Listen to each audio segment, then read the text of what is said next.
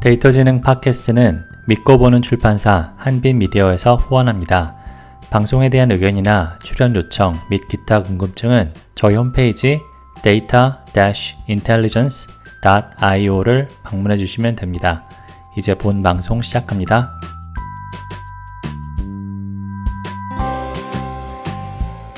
저희 데이터 진행 팟캐스트 아, 이번에는 데이터와 비즈니스 그 데이터 비즈니스에 대한 이야기를 한번 해볼까 합니다. 그 데이터로 비즈니스를 한다는 이야기는 사실 이제 데이터를 기술로만 공부하시는 독자, 청취자분들이 많으실 텐데 조금 생소하실 것 같아요. 근데 사실은 뭐 많은 스타트업들이 데이터 혹은 데이터 관련 기술을 가지고 어, 돈을 벌고 있어요. 그 데이터가 어찌 보면은 어, 핵심 이제 비즈니스 어, 역량이 되는 겁니다. 그런데 이제 오늘은 그렇게 실제로 그 데이터 중심의 비즈니스를 어, 만드셔서 창업 2년차를 맞으신 어, 조성무님을 모시고 데이터를 어떻게 비즈니스화할 수 있는지 그리고 그 과정에서 어떤 어, 려움과 또 보람이 있으셨는지 뭐 그런 이야기를 나눠볼까 합니다. 네, 조성무님 안녕하세요. 네, 안녕하세요. 네, 근영님. 네, 반갑습니다. 네, 우선은 연말에 바쁘실 텐데 이렇게 또 어, 사실은 오늘은 저희 집에서 녹음을 하고 있는데 예, 저희 집까지 와주셔서 예, 감사합니다. 네, 좋네요, 아주. 네, 네 나무도 많고. 네, 오늘 이제 데이터 비즈니스에 관한 이야기를 할 테니까 간단히 또 이제 뭐 조성무님께서는 블로거 뭐 혹은 저자 이렇게 또 많은 분들이 아마 알고 계실 것 같긴 하지만은 그 오늘 주제 관련해서 간단한 뭐 소개를 좀 부탁드려도 될까요? 네, 좋습니다. 아, 저는 조성문이라고 하고요. 어, 차트메트릭이라는 어, 스타트업을 지금 하고 있습니다. 그 지금 말씀하신 대로 어, 데이터가 중심이 되는 그런 제품이고요. 지금 이 일을 시작하기 전에는 이제 오라클에서 한 5년에서 6년 정도 어, product manager로 일을 했었습니다. 지금 현재 하는 일은 어, 음악 쪽에서 일어나는 음악 업계에서 일어나는 데이터들, 어, 가수 그리고 어, 가, 주로 이제 가수, 가수, 가수 주위에서 일어나는 모든 데이터들을 저희가 수집해서 이거를 대시보드 형태로 제공하고 그 다음에 월 정액 모델로 어, 이를 어, 수익화해서 운영하는 일을 하고 있습니다. 간단하게. 네. 그러니까 데이터를 어찌 보면은 가공해서 뭔가 음. 가치를 더해서 이제 그 필요한 사람들에게 이제 공급하는 정말 데이터 자체가 상품인 그런 비즈니스가 되는 거죠. 그렇죠. 네. 그 그리고 이제 거기서 필요한 데이터를 어떻게 얻으시는지 그런 데이터를 어, 그 구하는 이제 원천이나 이제 방법 같은 게 일단 좀 궁금한데요. 뭐 그렇게 복잡하진 않은데요. 처음에 근데 시작할 때는 이게 꽤 어렵게 느껴지기는 했었어요. 데이터를 자체적으로 만드는 데이터도 있어야 되고 그 다음에 어디서 가져오는 데이터도 있어야 되고 근데 스타트업이 처음 시작하면서 자기가 만드는 데이터만으로 쌓기에는 시간이 너무 많이 걸리고 어 그렇게 해서는 별로 유용하지도 않고 처음 봐서는 그러니까 별, 벌써 뭐 수십만 수백만 명이 쓰고 있어야지 그 정도 데이터가 남들이 보기에 재미있네 한번 뭐 지켜볼만 하네 트렌드를 알려주네 이 정도의 느낌이 되는 데이터고 저희는 처음에 이제 그렇게 하려고 시작했던 건 아니었고 애초부터. 저희가 뭐 B2C로 어, 수, 수백만 명의 사람들이 이용하는 앱을 만들려고 했던 것도 아니고 이미 그런 앱들은 너무나 세상에 많이 있으니까 근데 그 데이터를 트래킹하는 게 어, 데이터를 원하는 쪽 입장에서는 되게 쉽지가 않다 이런 걸 발견을 해서 우리가 그러면 기술을 사용해서 그러니까 불가능한 건 아니에요. 쉽지 않다예요. 왜냐면 데이터는 존재하니까 음. 데이터 공급자들도 굳이 데이터를 꽁꽁 숨겨놓지 않는 한 노력하면 가져올 수 있는 데이터 꼭 음. 가져오진 않더라도 음. 볼수 있는 데이터 예, 이런 예. 것들이니까 그걸 우리가 기술을 사용해서 훨씬 쉽게 한 10분의 1 가격으로 접근할 수 있게 해주면 어떨까 하는 게 그냥 가장 처음 시작할 때 제일 어, 단순한 생각이었고요. 음, 저 네. 여기서 데이터라고 말씀하시면은, 그러니까 누가 어떤 음악을 듣는지 뭐 그런 데이터를 말씀하시는 건가요? 네, 조금 더 차트 매트릭에 대해서 설명을 드리면 어, 아티스트 데이터라고 아까 말씀드렸는데 어, 아티스트가 뭐 그러니까 어떤 가수가 어, 새로운 앨범을 냈을 때 어, 사람들이 많이 듣겠죠. 그리고 또 찾아보고 그리고 또 소셜 미디어에서 팔로우도 하고 Wikipedia에서 검색도 해보고 그 Google에서 검색을 해보면 Wikipedia 페이지로 가고 어 그리고 차트에 이제 노래가 잘 돼가지고 어디 뭐 차트에 오르게 되면 Spotify, iTunes, Apple Music, 뭐 Deezer 어 이런 이제 각 그 음악을 들을 수 있는 플랫폼에서 차트에 오르게 되면 거기에 또 이제 차트 포지션이라는 거를 갖게 되는데 그런 것들을 이 가수 쪽에서는 알고 싶어 한단 말이에요. 그 record label이라고 영어로 하는 음반사들은 알고 싶어 하고 또 artist management라고 아티스트를 또 도와주는 또 다른 그런 회사들이 많이 있는데 그런 회사에서도 이런 데이터를 끊임없이 보고 싶어 하고 그러니까 일, 일종의 그런 데이터들을 저희는 모아서 보여주고 있습니다 지금. 네. 네. 그러니까 단순히 그냥 생각하는 예를 들어서 뭐 Spotify에서 어떤 아티스트가 얼만큼 플레이가 됐고 그런 것도 포함을 하지만은 어떤 소셜 미디어 그리고 이제 뭐 심지어는 이제 검색 뭐 관련된 이제 웹 페이지 뷰 이런 것까지 다 포괄하는 정말 굉장히 그 해당 아티스트에 대한 그 360도 view를 볼 수 있는 그런 데이터를 말씀하시는 거네요. 네, 그렇게 되려고 노력하고 있죠. 점점 더 확대하고 있습니다. 저희가 음. 커버하는 거를 네. 360도가 될 수 있도록. 음. 네. 네.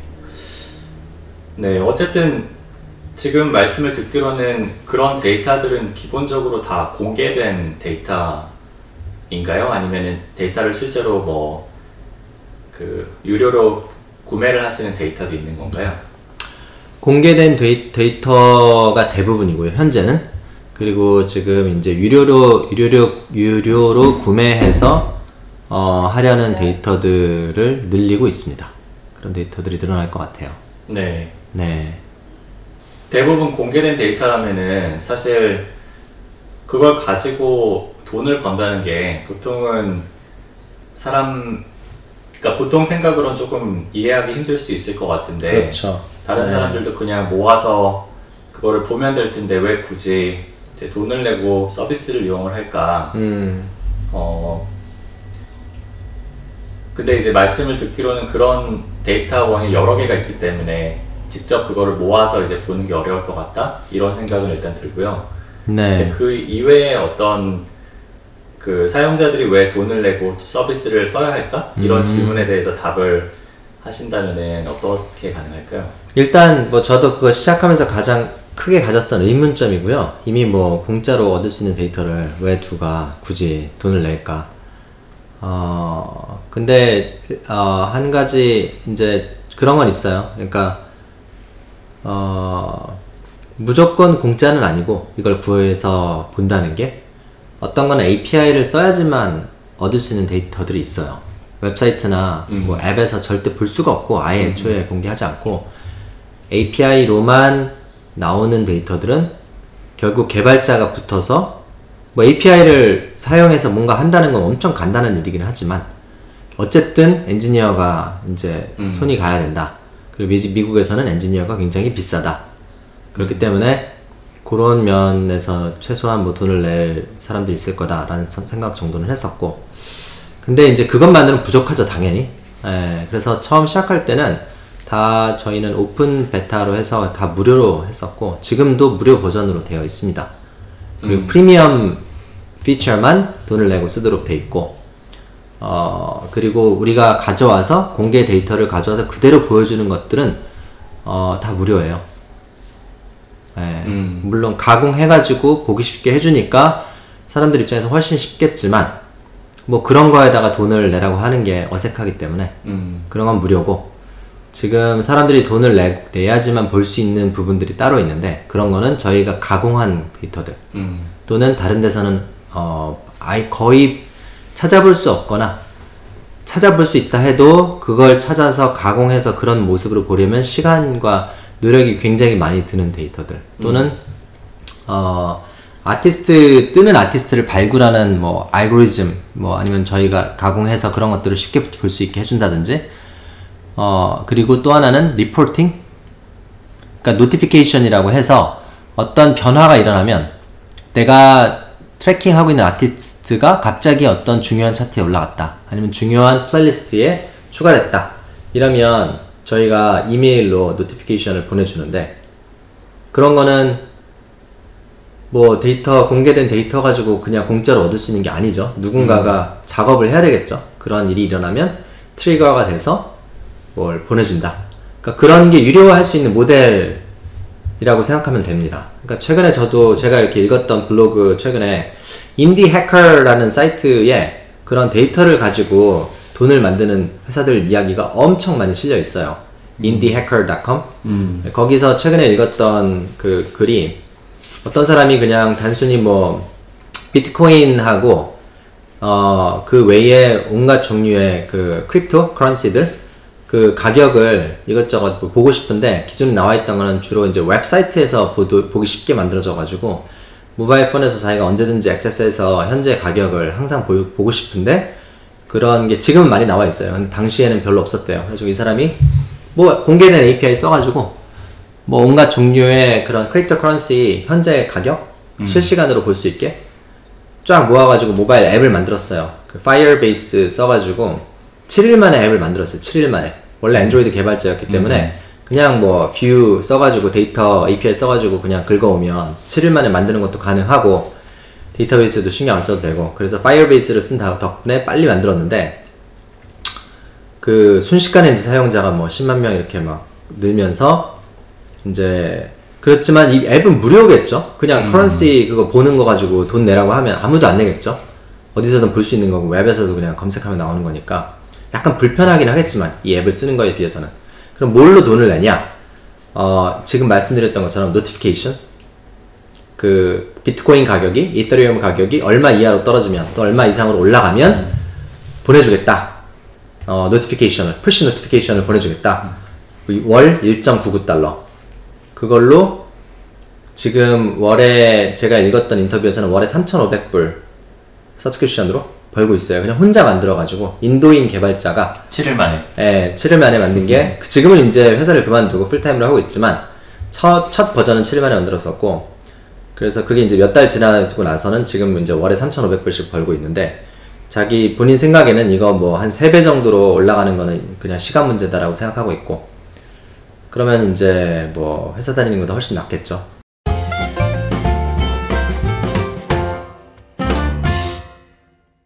데이터 가지고 그러니까 공개된 데이터로 돈을 번다는 거는 질문하셨던 대로 그 데이터를 그대로 파는 거는 이거는 법적으로도 맞지 않아요. 그 terms and conditions라고 항상 API를 쓸 때 어떤 조건 하에서만 쓸 수 있다라고 명시되어 게 있는데 그런 경우에 데이터를 무료로 그쪽에서 줬는데 이걸 우리가 유료로 팔면 그 API 제공한 입장에서는 그 막아버릴 수 있는 그 뭐그 terms를 위반한 거예요 위반. 그렇죠, 네, 그쪽에 그렇죠. 조건을 위반하는 거니까 그런 경우에 저희는 뭐 이제 그걸 유료로 바꿔서 팔진 않습니다. 네.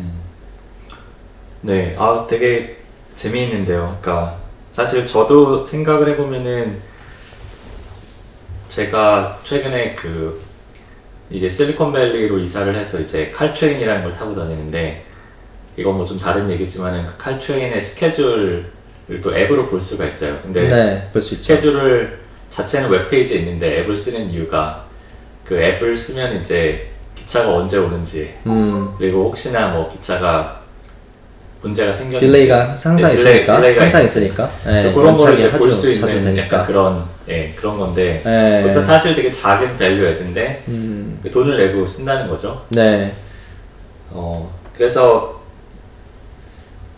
그 일단 그런 다양한 이제 경우가 있지 않을까 그 음. 데이터를 가지고 정말 사람들이 돈을 지불할 만한 product를 만들 수 있는 이제 가능성이 있을 것 같고 어 근데 이제 그게 모든 경우에 다 되진 않을 것 같아요. 그러니까 제가 네. 봤을 때는 방금 말씀하신 그 Crypto Crush 같은 경우에도 정말 돈을 낼 만한 용의가 있는 거죠. 왜냐면 그게 바로 자기 자기한테 어떤 어 그 financial 영향이 있으니까 음, 그리고 이제 그쵸. 말씀하신 music business, 그러니까 music 음악 데이터 같은 경우도 music business에 있는 사람들은 굉장히 중요한 데이터고, 어, 이제 그런, 그러니까 그래서 이제 그 그런 데이터 관련된 비즈니스를 한다면 어떤 어, 이게 얼만큼 돈이 되는 데이터인가 뭐 그런 종류의 좀 고민을 많이 하셨겠네요.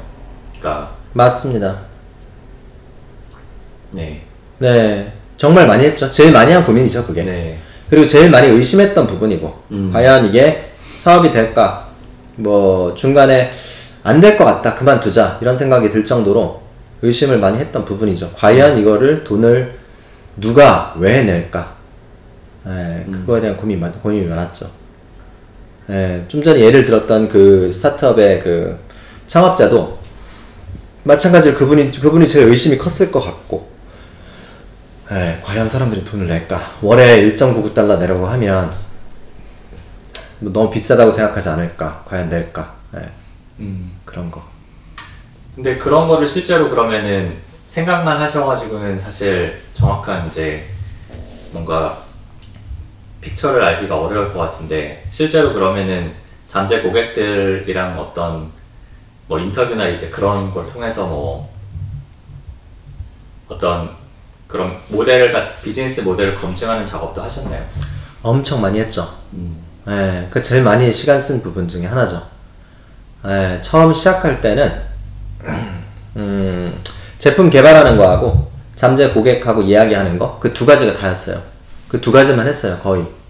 뭐 제품 개발은 대충 어느 정도 방향으로 갈지에 대해서는 이미 알고 있었기 때문에 데이터를 모아가지고 어떤 모습으로 보여줄지 그리고 1차 가공을 어떤 것들을 우리가 할지 그러니까 어떻게 유료화를 할 수 있을지까지 세- 그 정도의 생각까지는 없었어도 왜냐면 처음에 만든 정도 프로토타입 버전으로는 돈 내라고 하면 아무도 안 낼 정도 수준이었기 때문에 그거는 뭐 생각을 많이 안 했지만 어떤 제품을 만들 것인가에 대한 어렴풋한 그 생각은 있었으니까 그거를 위해서 계속해서 하는 동시에 잠재 고객들을 끝없이 인터뷰를 했습니다. 그 잠재 고객들을 어떻게 만나서 인터뷰를 했냐? 제가 뭐 이쪽 분야 아는 사람이 원래 있었던 건 아니고 정말 그냥 그 한 사람 한 사람 정말 그냥 한 사람 한 사람 찾아내 가지고 30분만 시간 내달라 15분만 나랑 얘기 좀 하자 어 이런 식으로 콜드콜이라고 하죠 그런 식으로 한 명 한 명 얘기한 다음에 그 사람들한테 또또 시간 내줄 다른 사람을 알려달라고 소개를 부탁을 받거나 아니면 어떤 사람은 돈을 주고 우리가 돈을 주고 인터뷰 해달라 하다시피 하기도 했어요. 그 그리고 그 중에서 정말 괜찮은 사람은 이제 어드바이저로 우리 이제 어드바이저로 해서 지분을 주고 이제 끝 끝없이 끝없이 옆에다 두고서 조언을 받은 거죠. 음. 그렇게 해서 시장에서 사람들이 원하는 걸 그리고 부- 분명히 있어요 이런 게 사람들 보다 보면 우리도 일상생활에서 살다 보면 아까 칼트레인 얘기했잖아요 이런 거는 쉽게 안 보여요 그러니까 만드는 쪽에서 그 진영님이 어떤 거를 트리거하면 돈을 낼지를 쉽게 알 수 있는 게 아니에요. 음. 그러니까 만드는 쪽에서는 계속 만들되 사람들한테 이렇게 계속 그렇게 긁으면 처음에는 자기도 몰라요 이게. 이거 하면 내가 돈을 내겠다? 저거 이 기능이 있으면 돈을 내겠다? 이것도 자기도 모르면서 대답을 하거든요. 그런 것들을 정말 많이 얻어야 된다고 생각을 해요. 사람들이 어, 이 부분까지는 그래도 한 30분 노가다 하면 할 수 있는 정도인데 요, 여기서부터 더 깊이 들어가는 거는 이 노가다를 하기 시작하면 너무 심해가지고 노가다가 음. 너무 고통스러운 거예요, 그 노가다가. 한두 시간 동안 pivot table을 이리로 돌리고 저리로 돌린 다음에 엑셀에서 copy paste를 수십 번을 한 다음에 VLOOKUP을 여기다 짜놓고 저기다 짜놓고 그 다음에 짜놓은 거를 가지고 그 다음번에 새로운 데이터를 덮어 쓰고 나면 또 막 지워지고 VLOOKUP 해놓은 게 피벗 테이블 또 다시 만들어야 되고 이렇게 솔팅했다가 저렇게 솔팅했다가 솔팅하는 방식에 따라서 그래프도 다, 달- 다 깨지고 이게 이제 한두 시간 걸리는 엄청 고통스러운 작업이란 말이에요. 그거를 이제 자동화를 할 수 있는 한은 해놓겠지만 사람들이 자동화 해놔도 시간 지나면 또 엑셀이나 뭐 저기 스프레드시트 어쨌든 그런 소프트웨어로 만든 것들은 좀 쉽게 깨져요. 좀 쉽게 예, 유지하기 힘들어요 그런 것들은. 네. 그리고 데이터 ingestion이 좀 또 자동화가 안 돼 있어요. 자동으로 그건 이제 구글 스프레드시트를 쓰면 또 막 복잡한 function을 쓰고 이렇게 저렇게 하면 데이터를 연결할 수는 있는데 API를 써가지고 이러면 이제 엔지니어가 필요하기 시작하는 거죠. 음. 자기 혼자 못하죠. 음. 그래서 데이터가 어딘가에 날라오는 걸 가지고 자동으로 들어가면서 내가 손도 안 대도 코 안 풀, 코를 이제 풀 수 있도록 하는 거를 뭔가 해놓고 싶은 욕구는 다들 있는데 그럼 거기에 대해서 돈을 얼마나 낼 것인가 천 달러씩 내라고 하면 내겠냐 그 정도까지는 안 낼 거예요 자기가 두 시간 낭비하고 말 거예요 천 달러 내라고 하면 그러니까 이 포인트가 있어요 어느 정도 돈을 내라고 하면 두 시간의 고통을 없애준다 이 돈 내면 그러면 그 돈이 얼마냐? 요 생각을 해봐야 되겠죠? 그- 그걸 찾아내기 위해서 인터뷰를 많이 많이 했습니다. 음. 그리고 그게 단순히 사람들한테 50불 내라고 하면 뭐 50불 비싸다고 생각하냐? 이렇게 물어본다고 해서 사람들한테 답이 나오는 건 아니고 건 사람들의 이제 그 pricing 하는 strategy는 pricing 그 정책은 제일 어려운 그 이제 되게 미묘한 것 중에 하나인데 그거는 어, 저희가 사- 사- 실제로 설문조사를 하긴 했어요, 초반에. 어느 정도 돈을 낼 것인가 궁금해서. 당연히 설문조사하면 비싸다 그래요. 아, 너무 비싸다. 그거의 절반 값이면 내가 하겠다. 당연히 항상 그렇게 대답해요. 설문조사 해가지고 가격을 세개 주면 항상 제일 싼 걸 골라, 고르거나 양심 있으면 두 번째 가격을 골라요, 사람들이. 제일 비싼 거는 전체의 한 10%가 고르면 다행이에요. 설문, 설문조사를 했을 때. 그러니까 당연히 설, 설문조사로 쉽게 나올 수 있는 건 아니고, 저는 설문조사를 해가지고 10%밖에 안 나왔지만 제일 비싼 옵션이 그냥 그대로 밀고 갔거든요. 실제로는 사람들이 제일 비싼 옵션으로 선, 절, 절반이 제일 비싼 옵션을 선택해서 돈을 냈어요. 실제로는. 나중에는. 음. 설문조사에서는 10%밖에 그 가격이 적정하다고 대답하지 않았지만, 그러니까 그런 것들은 되게 심리적인 거라서, 돈은, 가격은 굉장히 심리적인 거라서, 그거는 이제 그, 알아서 잘 결정해야죠, 본인이. 음. 네. 어쨌든 그러니까 제품을 만드시면서 이 잠재 고객의 어떤 의향을 파악하기 위해서 노력을 하셨고 근데 이제 설문조사 같은 약간 전통적인 방법으로는 그게 참 쉽지 않을 수도 있다 네, 그런 굉장히 실제로 해보신 분만이 알 수 있는 약간 그런 네 insight인 것 같네요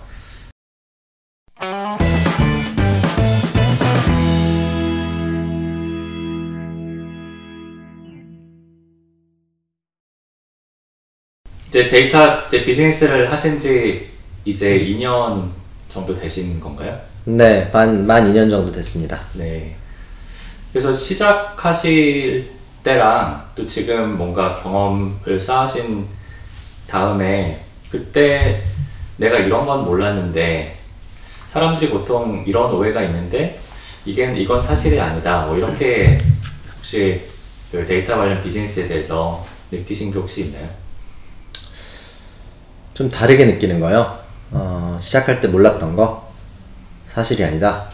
이건 잘 모르겠어요. 왜냐면 사람들이 뭘 믿고 있는지 저 네. 자신이 믿었던 거 네. 이것도 정확히는 사실 모르겠고 아, 그러니까 제가 네. 예를 들면은 데이터 비즈니스란 보통 이제 뭔가 첨단 기술이 경쟁 우위를 만들 거다. 음, 예를 들어 이제 뭐 음. deep learning, deep learning을 네. 쓰면 이제 뭔가 비즈니스가 아, 잘될 거야. 네. 이런 식으로 생각할 수 네. 있을 것 같아요. 그렇죠. 사람들이 네. 뭐 거기에 대해서는 어떻게 생각하시는지. 아 그거 맞아요. 이제 저 사람들이 많이 하는 오해고 저도 했던 오해가 지금 말씀하신 것처럼 막 deep learning 쓰고 굉장히 첨단 기술을 많이 쓰면 어, 돈을 더 많이 벌 수 있을 거다. 뭐 또는 회사를 훨씬 더 비싸게 팔 수 있을 거다. 어느 정도까지는 맞는 얘기인데 실제로 해보고 나니까 회사를 더 비싸게 팔 수 있을지는 모르겠지만 그것도 실제로 그걸 가지고 가치를 만 진짜 가치를 만들어내야지 회사를 비싸게 팔 수 있는 거겠죠. 그게 없이 회사를 비싸게 팔면 사기죠. 예, 기술만 현란하게 써가지고 음, 그리고 요즘에는 그 deep learning이라든지 뭐 machine learning, AI 이런 것들이 어, 물론 전문가들이 필요하지만 또 쉽게 갖다 쓸 수 있는 라이브러리도 많아가지고 어떻게 보면 그냥 구글이나 마이크로소프트가 만들어 놓고 아마존이 만들어 놓은 거 적, 적당히 그냥 갖다가 섞어 놓으면 뭐 대단한 걸 마치 하는 것처럼 이렇게 포장하기도 쉬워요 요즘에는.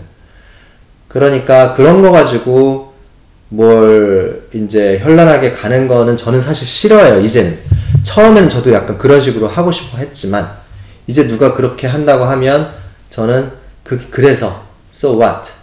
실제로 end user 마지막 사용자에게 주는 가치가 뭐냐 그 현란한 기술을 써서 그러니까 그걸 항상 저는 묻게 되는데 그래서 다시 이제 오해와 진실에 대해서 말씀을 드리면 어 제가 실제로 썼던 것 중에서 그런 이제 그 뭐 당연히 머신러닝 많이 써가지고 데이터를 일단은 공개된 데이터니까 공개된 데이터를 그대로 돈을 받고 팔 수는 없으니까 우리가 머신러닝을 돌려서 prediction 예, 미래를 예측하게 되면 그거는 사람들이 돈을 내겠지 해서 미래 예측하는 거를 해보려고 무던히 노력을 많이 했어요. 어, 해봤는데 돈도 많이 썼고 어, 미래 예측이라든지 정성적인 그런 분석을 정량적으로 바꾸는 일 이게 이제 머신러닝에서 한 data scientist에서 이제 많이 빅데이터 소위 말하는 빅데이터에서 많이 쓰는 것들이죠. 그거를 해보니까 어, 뭐 실력이 부족해서였는지 모르겠지만 이게 그 정말 데이터의 모수가 많지 않으면 뭐 음. data science 현란한 기술을 갖다 적용을 했을 때 나오는 결과물이 되게 처참해요. 예. garbage in, garbage out. 그리고 아니면 들어가는 데이터들이 정리가 잘 되고 깔끔하게 정리돼서 들어가야 되는데 들어가는 데이터들의 문제점이나 그 들어가는 데이터들이 아주 정확하지 않으면 그걸로 인해서 또 뭐 outlier가 많이 생기고 엉뚱한 결과가 나오고 그런 걸 몇 번 보면서 아직은 좀 데이터가 좀 더 많아야지 되겠다 그런 걸 하려면 그런 생각을 좀 했었고 그래서 내년에는 이제 그런 식으로 더 많이 가보려고 해요 사실은 음. 2년 동안 데이터를 모았더니 단순히 이 현재 시점의 데이터만 저희가 가지고 있는 게 아니고 역사적인 데이터들을 저희가 음. 소유하게 됐고 음. 지난 8개월, 10개월, 길게는 1년 반 어치의 데이터들을 모아놨어요. 그리고 그 데이터는 이제 그 어디 가서도 구할 수가 없는 데이터예요. 우리 우리만 가지고 있는 데이터들이 음. 생긴 거죠. 그러니까 그런 거를 가지고 있으니까 이제는 해볼 수 있을 것 같은데 처음에 너무 그쪽으로만 처음엔 제가 가려고 했던 것 같아요. 데이터도 있기 전에 음. 모으기도 전에 바로 머신러닝도 적용을 하려고 하니까 어 그냥 껍데기 가지고 그, 그, 그쪽 layer에서 그냥 뭐 하다가 결과도 제대로 안 나오고 결과물을 제가 봤을 때 제 스스로 어, 흥미롭기는 하다 결과물이 뭔가가 프로세싱이 됐으니까 흥미롭긴 하지만 별로 쓸모가 없어 보였어요. 그거를 고객들한테 보여준다고 해서 고객들이 뭐 너무 치, 친절하게도 와 머신러닝까지 썼네 고마워 하면서 내 돈 가져가 이렇게 할 리는 없는 거죠. 제, 제가 보기에도 음. 별론데. 음. 예.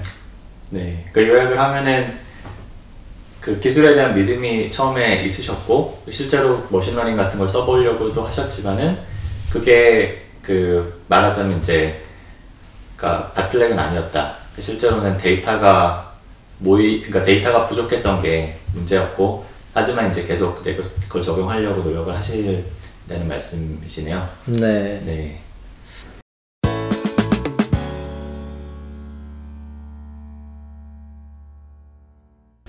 네, 그래서 지금까지 어, 회사의 비즈니스 모델과 어떤 좀 전반적인 이야기를 들려주셨는데요. 저희가 아무래도 데이터 어, 지능 방송이다 보니까 조금 더 데이터에 대한 이야기를 구체적으로 제가 좀 여쭤보고 싶은데요. 네. 우선은 데이터를 그 여러 그 소스에서 모아서 이제 모아가지고 뭔가 그 이제 통합된 데이터베이스를 만드시는 것 같고 네. 그다음에 이제 아까 그 데이터를 가지고 뭔가 value add를 하신다고 하셨는데 네. 그걸 좀 구체적으로 말씀해 주실 수 있나요? 네, 일단 데이터를 수집 데이터 과학이라는 과정이 먼저 수집을 하고 그 다음에 어, cleaning, clean up 깔끔하게 이거를 만들고 그렇게 해서 정리한 다음에 어, 뭐 prediction까지 간다. 아니면 어, 연관된 거를 찾아내서 recommendation을 한다. 이 두 가지 중에 이제 이런 일들을 이제 단계별로 하는 일을 하는데 마찬가지로 이제 그 단계에 맞춰서 설명을 드려보면 수집이라는 거를 어, 다양한 소스에서 하고 대부분의 경우는 다 API를 써서 하고 있습니다. 저희가 뭐 어떤 웹사이트를 크롤링 해가지고 가져오는 경우는 거의 없고요. 거의 드물고 웹사이트를 크롤링 해야 되는 경우에는 그냥 그 데이터를 포기해요 우리가. 너무 그러니까 크롤링을 우리가 못해서가 아니라 크롤링에서 가져오는 것 자체가 어, 무슨 terms and conditions가 있는 것도 아니고 그걸 데이터를 사용할 수 있다 없다를 우리가 명확히 모르는 상태에서 남의 데이터를 마구 가져오면 법적으로 분쟁의 소지가 있고 음. 그리고 또 두 번째로는 크롤링해서 데이터를 가져오게 되면 너무 느려요. 너무 느리고 그리고 너무 쉽게 깨져요. 깨지죠. 음. 그거를 관리하는 게 너무 귀찮아요, 그냥. 그 귀찮음을 각오하느냐, 그 데이터를 안 가지고 말아요. 그래서 우리가 너무 갖고 싶은 데이터고 사람들이 좋아하는 데이터지만 그것 때문에 귀찮아서 그냥 안 가져오는 데이터들이 있어요. 예를 들어 뭐 어떤 게 크롤링에서 가져오는 거는 한국 쪽 데이터가 대부분 좀 그래요, 사실. 저희는 지금 미국 쪽에서만 데이터를 모아서 미국 고객들과 유럽 고객들한테 어, 이걸 subscription, 그러니까 월 정액으로 하는 비즈니스인데, 뭐, 한국 데이터도 좀 모아볼까 생각을 했는데, 한국 쪽은 API가 정의가 제대로 안 돼 있어가지고, 뭐, 뭐, 그냥 단순하게, 지니 벅스 뮤직 차트 API가 없거든요. 그러면, 크롤링 해야죠. 뭐, 아니면 가온 차트. 음. 가온 차트는 사실 해외에서 중요하게 생각하는 차트라서 가온 차트를 우리가 가지고 있고 싶어요. 그리고 가온 차트에는 실제로 어, 스트리밍 수가 얼마나 있었는지 다운로드가 얼마나 났는지 이런 좀 구체적인 정량적인 데이터들이 그 안에 숨어 있어가지고 그걸 우리가 가지고 있고 싶지만 뭐 API를 공개적으로 제공을 안 하니까 우리가 일일이 뭐 연락해가지고 API 달라 하면 따로 계약서 쓰고 뭐 할 수도 있겠지만 그것도 사실 귀찮은 일이고. 어 근데 이제 미국 쪽이랑 유럽 쪽은 우리가 그런 과정을 하지 않- 뭐 거치지 않더라도 다 API로 잘 정의를 해놨기 때문에 우리가 수고가 거의 안 들죠. 훨씬 적게 들죠. 수고를 하더라도. 그렇게 해서 한 10개 넘는 소스에서 데이터를 우리가 가지고 오고 있고 매일매일 파이썬 스크립트를 써서 어, 안정적으로 가지고 있- 오고 있는데 여기서 이제 클리닝이라는 걸로 넘어가면 두 번째 단계 이 데이터가 그러면 깔끔하냐 우리가 가져온 데이터가 대부분의 경우에는 API를 써서 가져오면 믿을 수 있어요 데이터를 깔끔하고 그렇지만 또 항상 그렇지는 않죠 그 어, 데이터가 잘못 오기도 해요 그러니까 공급자 쪽에서 이 데이터를 돈 받고 파는 것도 아니기 때문에 엄청나게 깨끗하게 최고 품질의 데이터를 유지해야 되는 의무가 있는 것도 아니고 항상 그 API 그 document 보면 뭐가 틀릴 수도 있다. 알아서 해라. 이런 식이니까 그 부분은 우리 책임이고 그래서 데이터가 왔을 때 문제가 있- 데이터에 문제가 있거나 깔끔하지 않거나 아니면 어, 지나치게 갑자기 값이 떨어지거나 갑자기 오른다. 이런 일들이 보이면 그걸 우리가 detect 해가지고 고치는 일도 해야 되겠죠. 그래서 그런 것들도 시간이 지나면서 하나씩 하나씩 만들어놨고. 그리고 이게 오는 데이터 형식이 우리 입맛에 딱 안 맞을 수 있으니까 그거를 우리가 설계한 데이터베이스 형식에 맞게 집어넣는 것들도 다 스크립트가 하는 일인데. 그리고 또 하나는 API마다 다 제한이 있어요. 트위터 같은 경우 굉장히 제한이 심하고 15분에 어 900번인가 다 이제 그리고 1분당 얼마, 5분당 얼마 몇 번을 뭐 쿼리를 할 수 있다. API마다 다 제한이 달라가지고 그 제한 범위 내에서 우리가 가져와야지 그쪽에서 의도하는 목적에 맞게 우리가 API를 사용하고 있는 거고 그러니까 그것도 맞춰야 되니까 그런 것도 스케줄링을 해서 한 번에 와장창 가져올 게 아니고 예, 하루에 걸쳐서 천천히 예, 나눠서 가져오는 것도 필요하고 이 모든 일들이 약간 그 논밭에다가 이렇게 모를 심는 것처럼 음. 하나씩 모를 시- 오랜 시간에 걸쳐서 심어 놔야 돼요. 그러면 또 병충해가 들고 잡초가 자라면 잡초를 뽑아주고, 예, 그 다음에 뭐 메뚜기가 날라오면 메뚜기 때는 예측할 수가 없죠. 그때는 수동으로 해야 돼요. 메뚜기 때가 날라오고 나면 제가 직접 밭에 가가지고 하나씩 하나씩 이걸 다 복구를 해줘야 되고 다 다시 손을 손질을 해줘야 돼요. 그래서 저는 데이터를 가지고 사업을 한다는 게 농사 짓는 것과 그거보다는 좀 쉽겠지만 그렇지만 진짜 약간 그런 작업이다 이런 생각을 많이 해요. 제가 하는 일이 농부의 일이다. 그래서 결과물로 해, 햇빛을 가지고 사실 해 태양 에너지를 가지고 농작물이 자라는 거지만 그거에 대한 햇빛 태양 에너지는 공짜죠. 그렇지만 그거에 대한 수확물에 대한 그 결과는 제가 가져갈 수 있죠. 그러니까 저도 마찬가지로 공짜로 얻는 데이터들은 약간 태양열에서 오듯이 공짜로 얻는 것들이 있지만 그거를 제가 잘 가공해서 농작물이 잘 자라서 맛있는 옥수수가 열리면 그거는 이제 제가 돈 받고 팔 수 있게 되는 되는 뭐 그런 생각도 합니다. 네, 그래서 두 번째 단계로 가공하는 거. 네, 그렇게 하다 보면 이제 prediction이나 뭐 추천 이런 것까지 넘어갈 수 있게 되겠죠. 데이터가 일단 안정적으로 다양한 소스에서 오고 있고 그런 것들이 병충해가 남지 않도록 잘 관리되고 있고 농작물이 깨끗하게 지금 관리되고 있으면 그걸 이용해서 어, 이 데이터를 우리가 신뢰하고 있기 때문에 신뢰할 수 있는 데이터를 이용해서 가공을 해서 새로운 추천을 한다든지 아니면 이러이러한 패턴이 보이면 그러니까 historical 데이터를 우리가 가지고 있다고 말씀을 드렸으니까 과거에 이러이러한 선행 지표 시그널이 있을 때 그 다음에 후행 지표가 어떤 게 일어난다. 이러기가 이런 거 이러기가 이런 걸 알 수 있죠. 그 중에 하나의 데이터만 가지고 있는 사람들은 이런 correlation을 발견할 수가 없어요. 하려면 어마어마 말씀드렸던 대로 어마어마한 노가다를 해야 되거나 며칠 동안 이거를 손으로 일일이 수천 개의 숫자를 매일매일 손으로 적어놔야 돼요. 네, 타이핑을 해놔야 돼요. 그런 거를 이제 우리는 자동화를 이미 해놨기 때문에 그것도 굉장히 저렴한 가격으로 해놨어요.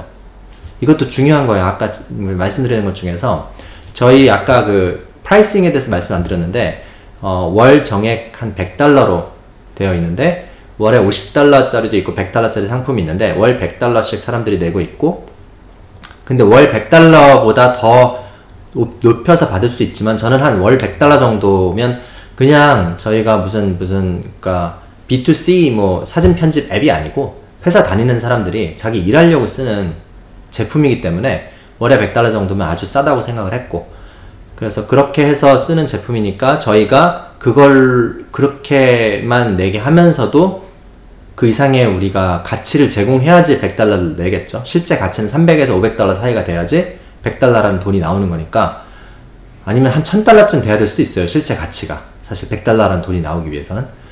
그러면 우리가 그거를 아주 아주 낮은 가격에 이걸 처리할 수 있어야 되고 그러려면 상당히 많은 부분을 자동화를 해놔야 음. 되고 제가 손을 안 대도 알아서 돌아갈 수 있게 다 스크립팅을 해놔야 되고 그렇게 해놓고 나서 우리가 믿을 수 있는 데이터를 기반으로 그런 이제 2차, 3차 가공을 저희가 합니다. 뭐 약간 돼지고기 햄 만들듯이. 네.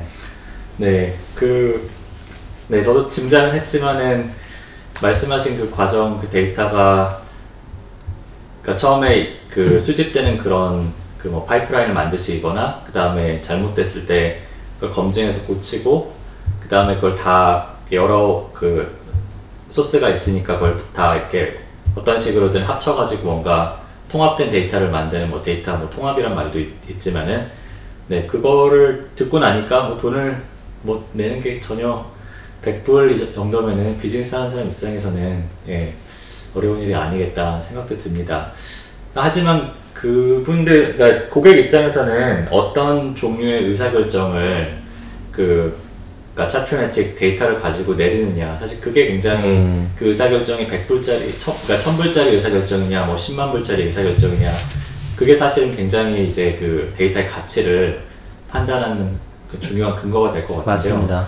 그런 의사결정의 종류랑 그 다음에 이제 아까 말씀하신 어떤 그 가공 작업에서 그런 의사결정을 이제 뒷받침하기 위한 가공일 것 같은데 이제 그, 그런 그, 그런 거에 좀 말씀해 주실 수 있나요? 네, 그것도 굉장히 중요한 질문이고 제가 스스로에게 많이 물어봤던 건데 이 데이터가 과연 만 불짜리 의사결정에 사용되냐, 10만 불 또는 100만 불짜리의 의사결정에 사용되느냐. 당연히, 당연하게도 100만 불짜리 의사결정에 사용되는 데이터는 훨씬 더 자세하고 훨씬 정밀해야만 합니다. 그리고 뭐 한 100불, 1000불짜리 의사결정은 그 정도까지는 아니어도 충분하고 그 정도까지 아니어도 돈을 내고 근데 뭐 처음부터 10만 불이나 100만 불짜리 의사결정에 필요한 데이터를 만드는 거는 사실상 거의 거의 불가능하다고 보면 돼요. 그러니까 자기가 만드는 데이터가 누군가에게 100만 불짜리에 그러니까 왔다 갔다 하는 그런 의사결정에 쓰인다. 쉽지 않죠. 쉽지 않죠. 음. 네. 그러니까 단계별로. 음. 네. 그러니까 좀 네. 낮은 약간 그러니까 value add를 이제 약간 그 수준의 그러니까 수준을 놓고 보면은 이제 네. 처음에 좀 낮은 value 애들부터 시작해서 조금 더 높여가는 근데 그게 제가 그 도메인을 음악이라는 영역을 잘 몰라서 그런데요. 네. 음악이라는 그 고객들 지금 이 대부분 음악 비즈니스에 계시는 분들일 텐데 그분들한테 뭐 어떤 예, 어떤 의사결정에 실제로 쓰이고 있는지. 예. 네, 그 질문 정말 많이 받는데요. 어, 거기 그 업계에서 내리는 의사결정들이 아주 많겠죠. 그냥 얼핏 생각하면 가수를 처음에 발굴하는 의사결정이 필요하겠죠. 그러니까 유니버설 뮤직 그룹이나 워너나 소니 같은 큰 회사들은 어, 어느 정도 숫자가 있어야지만 사인을 하겠죠.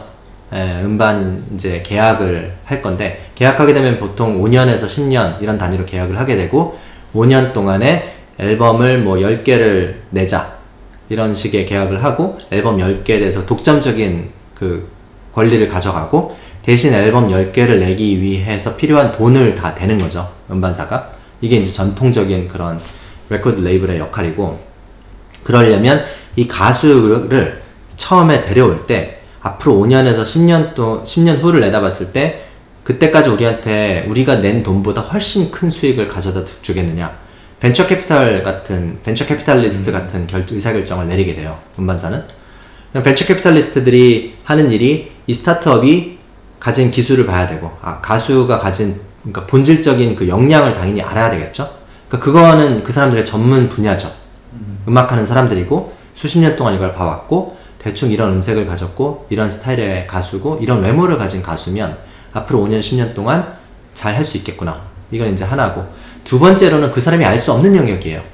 그 실력 가수의 실력은 작곡 능력 노래하는 뭐 능력 아니면 악기를 연주하는 능력은 그 사람들이 평가할 수 있지만 그 외에 그 사람들이 평- 평가할 수 없는 거는 사람들 audience 이 청중들이 이 가수를 매력적으로 생각하느냐 좋아하느냐 이 목소리를 좋아하느냐 지금 이 시기에 이런 풍의 음악이 젊은 사람들 사이에 인기 있느냐 이거는 음반사가 쉽게 알 수가 없어요. 계속 변하니까 그러니까 그 부분이 바로 그쪽에서 데이터가 필요한 부분이고 우리가 제공하는 데이터가 가치가 있고 의미 있고 의사결정에 사용될 수 있는 이유이고 그러니까 그게 첫 번째 단계에 필요한 데이터고 가수를 일단은 먼저 데려왔어요 음반사가. 뭐 음반사가 아니라 아까 말씀드렸던 그 회사 중에서 에이전시도 될 수 있고 아티스트 매니지먼트라는 그런 회사도 될 수 있고 일단 계약을 해가지고 가수랑 같이 일을 하게 되면 당연히 일어나는 다음번 일은 음반 당연히 노래를 만들어야죠. 사람들이 좋아하는 노래를 만들어서 그걸 스포티파이 애플 뮤직에다가 올려야지 스트리밍 일어나고 다운로드가 일어나고 CD로 찍어서 팔고 LP로 찍어서 팔고 해야지 이제 돈이 돌아오는 거죠. 그 과정에서도 의사결정 수많은 의사결정을 하겠죠. 예를 들어서 음반을 얼- 언제 내겠냐. 그리고 음반을 냈을 때 대충 우리가 어느 정도 반응을 바- 받을 수 있겠느냐. 이런 것도 예측할 수 있으면 좋고. 그래야지 얼마나 투자를 네, 마케팅비 같은 예, 거. 마케팅 비를 얼마나 척- 책정을 할지도 알아야 되고 그 다음에 내리는 의사결정은 마케팅 비용을 책정을 했어요. 내가 이 가수를 위해서 20만 달러를 쓰자라고 결정을 해가지고 20만 달러를 다양한 곳에다 뿌려요. 소셜미디어 활동도 하고 페이스북 광고도 하고 뭐 포스터도 만들어서 붙이기도 하고. 그랬을 때 20만 달러 어치의 효용이 있는지를 알고 싶은데 그러려면 사람들에게서 오는 반응을 내가 측정할 수 있어야 돼요. 그리고 예를 들어서 라디오에다가 방송을 하게 되면 라디오에서 음악이 나가죠. 근데 요즘에는 대부분의 경우에 공짜로 라디오에서 음악이 나가는 경우는 없다고 보면 돼요. 적어도 미국의 경우에는 이 그러니까 물론 라디오에서 그 음악이 이렇게 재생이 될 때마다 그 로열티 예, 수익금을 가져가게 돼 있어요. 그 유튜브에서 한번 플레이 될 때마다 당연히 가져가는데 라디오에서 애초에 재생이 되게 하려면 돈을 먼저 써야 돼요. TV 광고 하듯이 광고랑은 다른데 프로모션이라는 과정을 거쳐서 프로모터라는 사람을 먼저 고용해서 그 사람이 라디오 station이 지금 미국에 수천 개가 있는데 그 중에 어디다가 보낼 것인지 이런 수많은 의사결정이 그 안에 들어가고 그럼 라디오에 그서 음악이 나오게 하기까지 돈이 많이 들어가요. 이 돈을 쓸 가치가 있는지 없는지 15만 달러를 쓰는 게 적정한지 5만 달러를 쓰는 게 적정한지 이 모든 마케팅 활동에 내리는 수많은 의사결정에 데이터가 하나하나 도움을 줄 수 있고 지금 차트메트릭이 그런 부분에 있어서 실제로 도움을 주고 있고요. 음.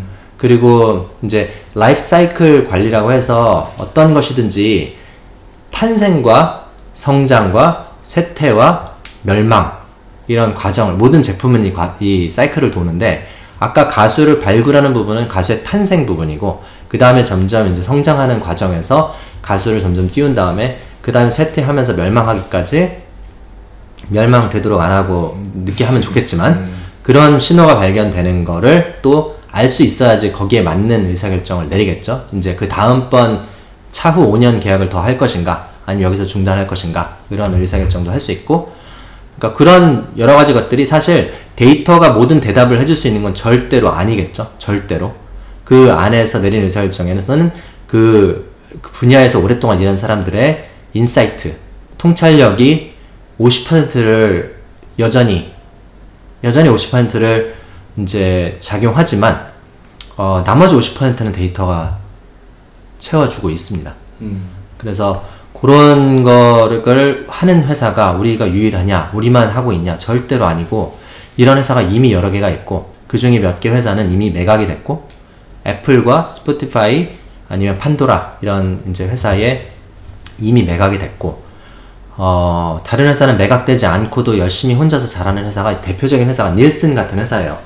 마케팅, 그러니까 소위 마, 마켓 리서치를 하는 회사들, 그런 회사가 맨날 하는 일이 음반이 몇 몇 장 팔렸냐 음. 뭐 맨날 이런 거 재죠 예. 예, 닐슨이 거기에다 돈 많이 써가지고 데이터를 가져와서 음. 수집해서 서베이도 가동해서 하고요. 서베이도 하고 그렇게 해서 제공을 하는데 굉장히 비싸요 닐슨에서 데이터를 얻는 게 그래서 뭐 그리고 닐슨 근데 우리 그래서 뭐 이건 약간 좀 더 깊이 들어가는 얘기니까 지금 다 이제 하기는 그런데 어 어쨌든 뭐 그런 경쟁자들이 존재하고 당연히 음반사나 아티스트 매니지먼트 내에서 자체적으로 수집하는 데이터들이 이미 있고 당연히 그 데이터와 우리가 제공하는 데이터를 동시에 사용하면 제일 좋습니다. 사실. 네, 그러니까 정말 그러니까 아티스트의 어떤 본질적인 어떤 그러니까 뭐 가치나 뭐 그런 부분도 있지만은 실제 그 세상에서 이제 그 대중들한테 어떤 종류의 이제 그 reception을 얻는지 이제 그런 게 사실은 굉장히 뭐 소셜 미디어에 흩어져 있을 수도 있고 그 다음에 실제 음반 그 음악을 듣는 어떤 사이트에 흩어- 흩어져 있을 수도 있고 검색에 흩어져 있을 수도 있고 네 근데 이제 그런 거를 이제 모아서 정말 그 종합적인 어떤 그림을 제공한다 약간 이렇게 이해가 되네요. 네.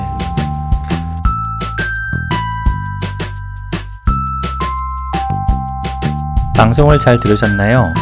이어지는 내용은 다음 주에 들으실 수 있습니다. 댓글이나 별점을 남겨주시면 방송을 만드는 데 큰 힘이 됩니다. 감사합니다.